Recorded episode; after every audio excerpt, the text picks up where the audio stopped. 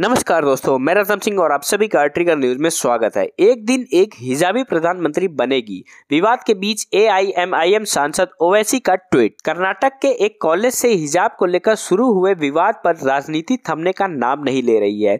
एक बार फिर एआईएमआईएम प्रमुख असदुद्दीन ओवैसी ने हिजाब विवाद पर ट्वीट किया है। ओवैसी ने एक वीडियो ट्वीट करते हुए कैप्शन में लिखा, इंशाअल्लाह एक दिन एक हिजाबी प्रधानमंत्री बनेगी। ट्वीट किए गए वीडियो में ओवैसी कह रहे हैं, हम अपनी बेटियों को इंशाअल्लाह अगर वो फैसला करती हैं कि अब्बा अम्मी मैं हिजाब पहनूंगी तो अम्मा अब्बा कहेंगे बेटा पहन, तुझे कौन रोकता है, हम देखेंगे। हिजाब नकाब पहनेंगे, कॉलेज भी जाएंगे, कलेक्टर भी बनेंगे, बिजनेसमैन, एसडीएम भी बनेंगे और एक दिन इस देश एक बच्ची हिजाब पहनकर प्रधानमंत्री बनेगी। इससे पहले असदुद्दीन ओवैसी ने हिजाब विवाद को पुट्टुस्वामी फैसला का हवाला दिया था। ओवैसी ने कहा था, भारत का संविधान अधिकार देता है कि आप चादर ओढ़े, नकाब ओढ़े या हिजाब ओढ़े। पुट्टुस्वामी का जजमेंट आपको इस बात की इजाजत देता है। यह हमारी पहचान है। मैं सलाह काम करता हूं उस लड़की को जिसने उन लड़कों को जवाब दिया। डरने और घबराने की जरूरत नहीं है।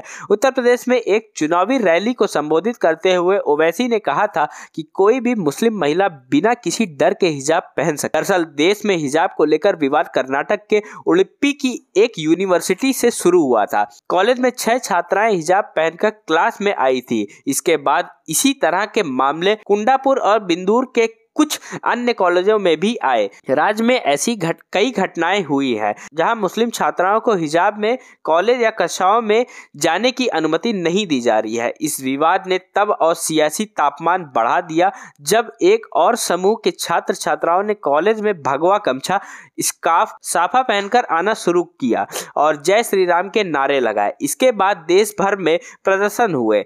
नौबत यहाँ तक पहुँच गई कि कर्नाटक के स्कूल कॉलेजों को तीन दिन के लिए बंद करना पड़ा। आप सभी का इस पर क्या कहना है, हमें कमेंट बॉक्स में जरूर बताएं। अगर आपने हमारे चैनल को सब्सक्राइब नहीं किया है तो उसे भी सब्सक्राइब कर लें। तब तक के लिए जय हिंद, जय भारत।